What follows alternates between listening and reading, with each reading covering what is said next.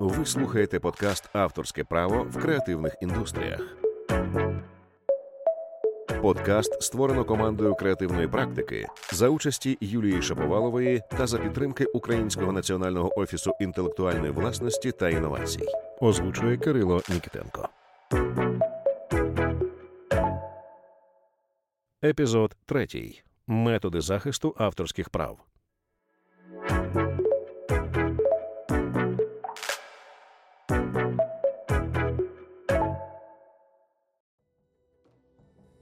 Творчі люди, створивши об'єкт інтелектуальної власності, оповідання, музичний трек, п'єсу, дизайн, програмний продукт, часто починають турбуватися, що хтось вкраде їхній твір. При цьому авторам здається, що має бути якась складна процедура, яку необхідно пройти, щоб отримати надійніший захист. Хтось прагне запатентувати книгу, комусь кортить отримати авторське свідоцтво на дизайн. В цілому, навколо методів та способів захисту авторських прав існує чимало міфів. У цьому випуску ми деякі з цих міфів розвіємо. І що навіть важливіше, розповімо про реальні механізми засвідчення авторства, які забезпечує закон про авторське право і суміжні права, та не лише він. Ви дізнаєтесь, чим авторське свідоцтво відрізняється від патенту, кому і навіщо потрібно реєструвати торговельну марку, що таке ISBN і чи можна виграти суперечку про авторські права за кордоном, якщо твір зареєстровано в Україні. Ви слухаєте подкаст Авторське право в креативних індустріях. Відповідно до 9 статті закону про авторське право і суміжні права, авторське право на твір виникає внаслідок факту його створення. Для виникнення і здійснення авторського права не вимагається реєстрація твору чи будь-яке інше спеціальне його оформлення, а також виконання будь-яких інших формальностей. Тож, щоб вважатись автором, ніякі хитромудрі процедури проходити не потрібно. Достатньо просто підтвердити своє авторство. І в цьому місці якраз і постає питання, а як саме це зробити? Насправді дуже просто. Можна, наприклад, розмістити твір на Фейсбуці або на іншій платформі, що фіксує дату його розміщення. Не обов'язково викладати твір публічно, можна просто покласти його до Google Drive але важливо, щоб час створення твору було вказано на примірнику. Також, щоб полегшити ідентифікацію автора, цінно вказувати його ім'я безпосередньо у творі, наприклад, додавати його на обкладинку книги чи першим рядком у її цифровій копії, зазначати у назві файлу або ж у супровідному файлі до твору, якщо це, скажімо, аудіофайл. Існує таке поняття як презумпція авторства. Відповідно до неї, людина, що оголосила себе автором твору, вважається таким, доки не знайдеться інша особа, що зможе довести, що вона створила цей твір раніше від інших. Відповідно до 9 статті закону про авторське право і суміжні права, за відсутності доказів іншого, автором твору вважається фізична особа, ім'я якої як автора зазначено в оригіналі або копії твору. Тобто, в сучасному світі той, чия цифрова копія твору матиме найдавнішу позначку часу і буде правомірним автором. Альтернативою розміщення твору на загальнодоступних платформах може бути свідоцтво про авторське право. По суті, ідея з ним та ж сама, тільки ви не просто кладете копію твору в цифровий репозиторій, а віддаєте її до спеціальної державної установи. Окрім власне копії вашого твору, там фіксуються додаткові відомості про нього, наприклад, імена співавторів, анотація та дата створення, яка може суттєво відрізнятись від дати публікації. Натомість ви отримуєте авторське свідоцтво, в якому вказано назву твору, ім'я автора та дату реєстрації. Державна установа, що видає такі свідоцтва, називається Український національний офіс інтелектуальної власності та інновацій. Вона регулярно публікує бюлетень з усіма творами, на які було отримане авторське свідоцтво. А ще в цьому бюлетені публікують договори про передачу авторських прав. За допомогою авторського свідоцтва можна зареєструвати будь-який об'єкт авторського права: поему, роман, наукову статтю, посібник, пісню, зображення, фотографію, картину, комп'ютерну програму. Вона, до речі, реєструється як літературний твір, макет графічного дизайну. Тоді ваше авторське право буде дійсним у всіх країнах, що підписали Бернську конвенцію про охорону літературних і художніх творів, а підписали її майже всі країни світу. Правда, якщо вам постане задача використати свідоцтво для підтвердження ваших прав, то необхідно буде також пройти процедуру легалізації свідоцтва. Річ у тім, що наразі ці свідоцтва в Україні виписуються українською мовою, а легалізація в такому випадку передбачає юридично коректний переклад первинного документа на мову країни, в якій ви хочете його пред'являти як доказ авторства. У випадку літературних творів є ще один досить простий спосіб зафіксувати авторство твору публікація. Але не в репозитаріях і навіть не в бюлетені Офісу інтелектуальної власності, а у звичайних місцях публікації, тобто книгах, журналах тощо. Іноді кажуть, що публікація у виданні може бути кращим способом захисту авторського права, ніж просто публікація в інтернеті. Але не тому, що вона, так би мовити, сильніше захищає, а просто тому, що вона передбачає долучення твору до спеціального каталогу ISBN. Це скорочення від англійського International Standard Book Number, тобто міжнародний стандартний номер книги. Це такий спеціальний код, що ідентифікує книгу та є унікальним для кожного видання. За ним твори можна знаходити в каталогах, бібліотеках та базах видавців. ISBN є обов'язковим елементом вихідних даних видання, тобто його повинна мати кожна книга, кожне її перевидання, переклад або випуск у новому оформленні. З книгами та журналами тепер зрозуміліше. А як це працює з іншими творами? Виявляється, подібним чином. Наприклад, публікація сайту в інтернеті на публічному домені також є закріпленням факту його створення. Якщо він буде доступний для сканування пошуковими системами, то можна буде без проблем довести факт та час його створення. Причому навіть якщо згодом сайт зникне. Але як саме це працює? Ви майже напевне чули про те, як яка-небудь знаменитість необережно опублікувала неоднозначний допис, а потім видалила його. А всі все одно про це знають і навіть цитують її. З цим допомагають сервіси, що називаються веб-архівами. Вони зберігають у себе копії сайтів, проскановані пошуковими системами. Там ви можете набрати адресу сайту та побачити його збережені копії на ту чи іншу дату. Корисно про це пам'ятати, коли щось пишете в соцмережах. Втім, веб-архіви зберігають не всі сайти, іноді не повністю та не за будь-який проміжок часу.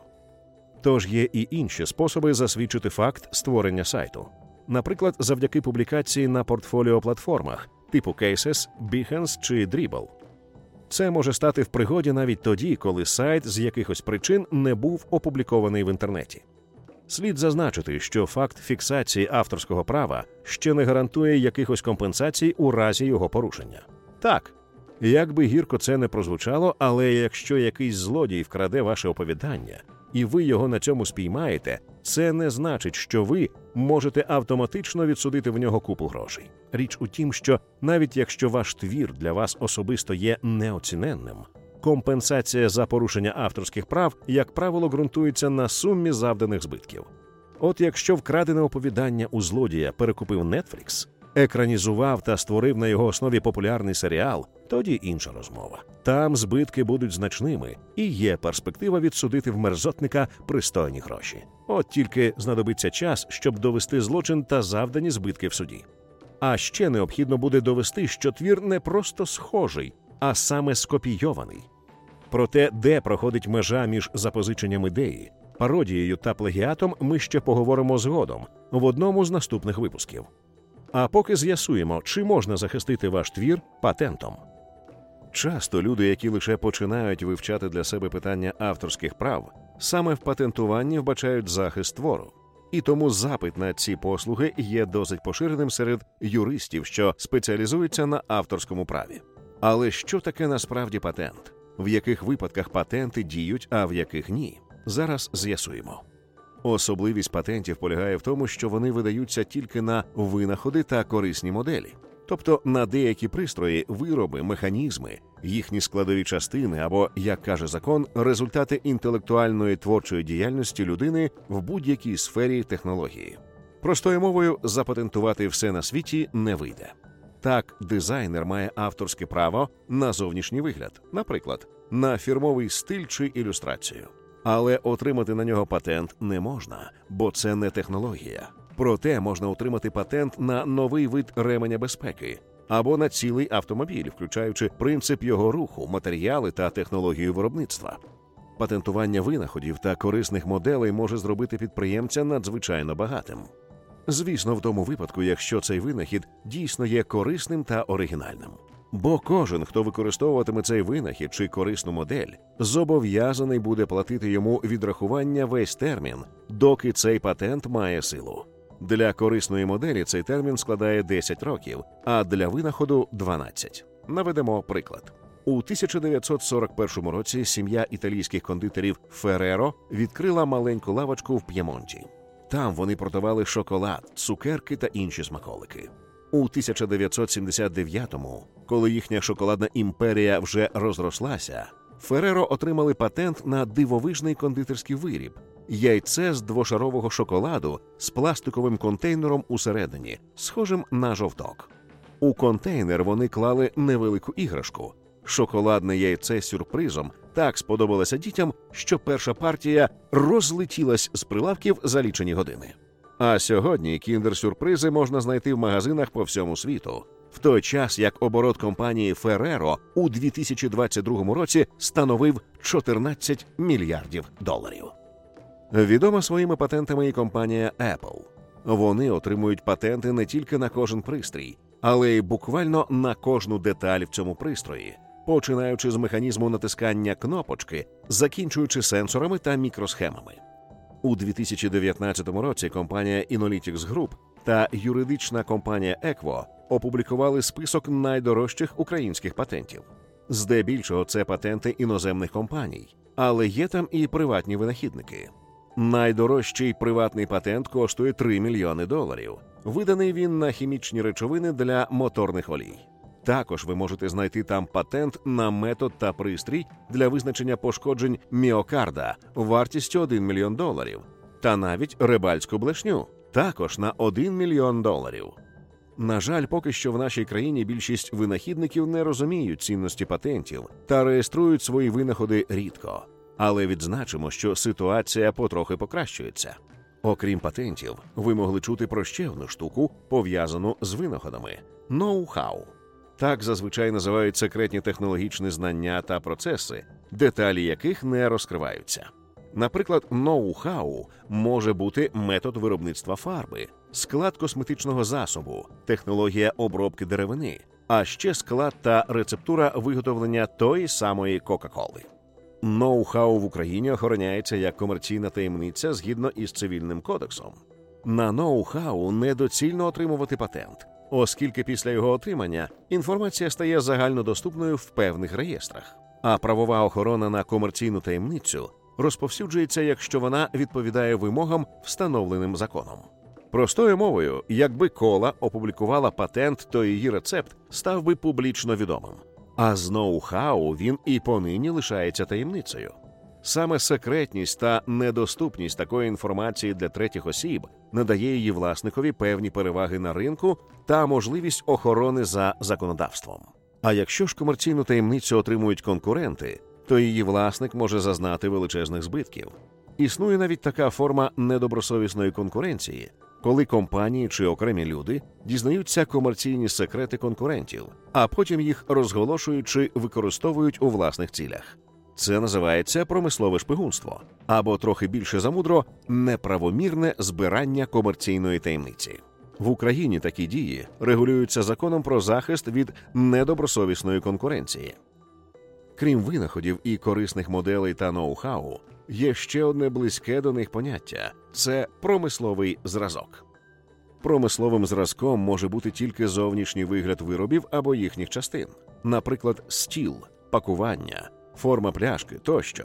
Але при цьому ні механізм, ні принцип дії зареєструвати як промисловий зразок не можна. Відповідно до п'ятої статті закону про охорону прав на промислові зразки, промисловим зразком може бути зовнішній вигляд виробу або його частини, що визначається, зокрема, лініями, контурами, кольором, формою, текстурою та або матеріалом виробу та або його оздобленням. Закон охороняє як зареєстрований, так і незареєстрований промисловий зразок. Майнові права на незареєстрований промисловий зразок діють 3 роки. А якщо отримати свідоцтво, то вже 5 років. І цей строк може продовжуватися кожні 5 років протягом 25 років. Цікаво, що при реєстрації промислових зразків не проводять експертизу.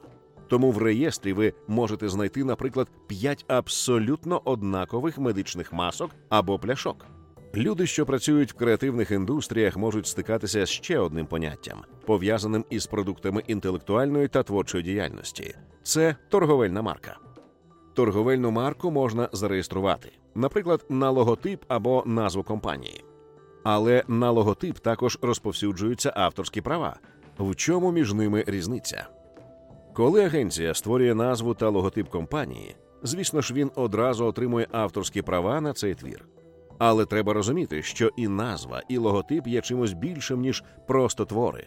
Вона стає юридичною та економічною складовою компанії.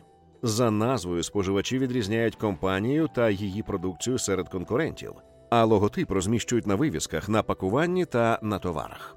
Тож з часом вони отримують додаткову цінність, яка пов'язана не з назвою і логотипом як твором, а з діяльністю компанії. Завдяки йому інші компанії не матимуть права використовувати назву вашого продукта чи компанії в вашій категорії товарів чи послуг. Варто уточнити, що торговельна марка може збігатися, а може не збігатися із назвою компанії, хоч вона також може бути торговельною маркою. Коли ви реєструєте одночасно назву та графічний образ, це називається комбіноване позначення. Як правило, хоча й не завжди, комбіноване позначення це саме логотип разом з назвою компанії. Але взагалі торговельною маркою може бути і сама собою назва, так і саме собою зображення, так і вони разом. Одна компанія може мати багато торговельних марок на різні свої продукти. Мета торговельної марки відрізняти ці товари від інших. А в деяких випадках торговельна марка є не лише способом захисту від конкурентів, але й необхідністю. Наприклад, щоб розмістити логотип на вивісці, треба отримати на це відповідний дозвіл. І орган, який видаватиме дозвіл, обов'язково перевірить, чи маєте ви право використовувати такі назву та логотип.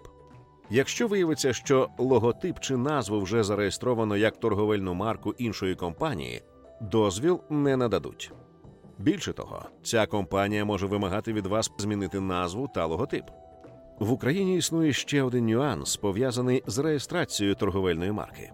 За регламентом особливостей реєстрації приватних доменних імен другого рівня в домені UA, зареєструвати доменне ім'я в ній можна лише якщо ви маєте торговельну марку, що за написанням повністю збігається із назвою сайту.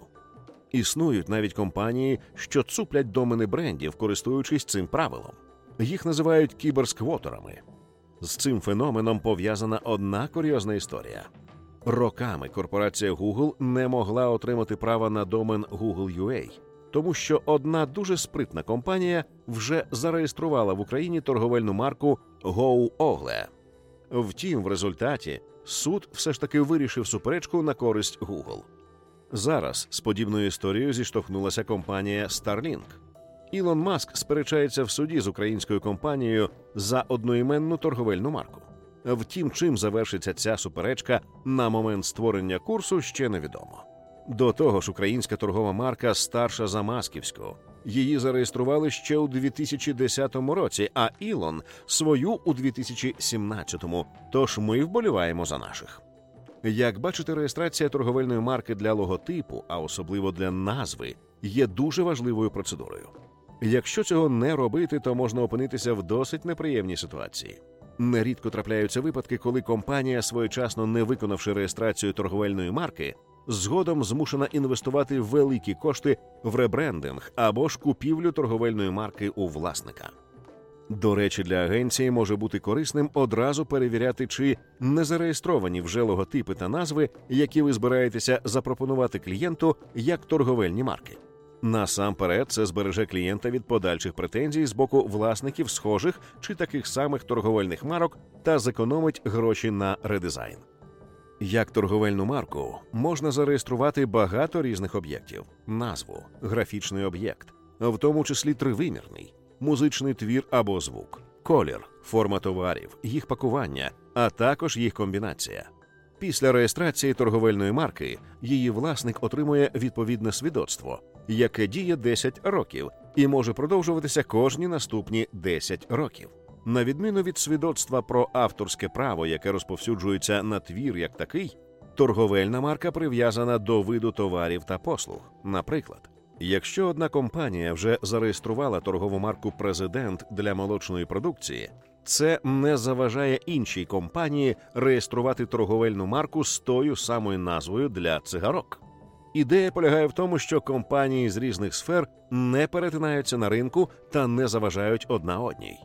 Товари та послуги розрізняються за так званою міжнародною класифікацією товарів і послуг, в якій вони поділені на 45 класів.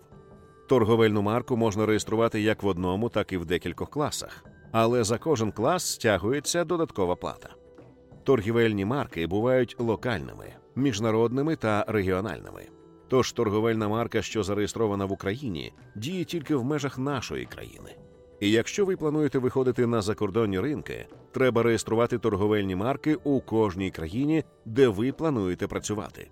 Також можна зареєструвати торговельну марку за так званою мадридською системою. Такі марки дійсні в країнах, що підписали Мадридську угоду про міжнародну реєстрацію знаків.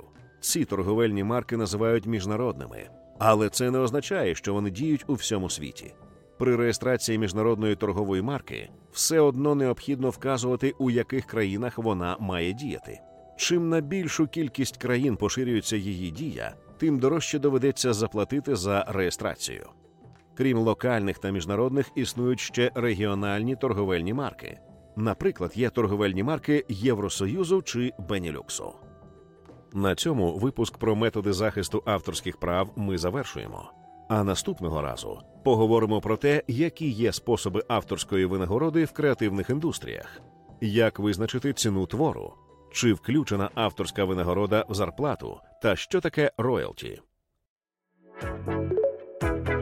Подкаст створено командою креативної практики за участі Юлії Шаповалової та за підтримки Українського національного офісу інтелектуальної власності та інновацій. Озвучує Кирило Нікітенко.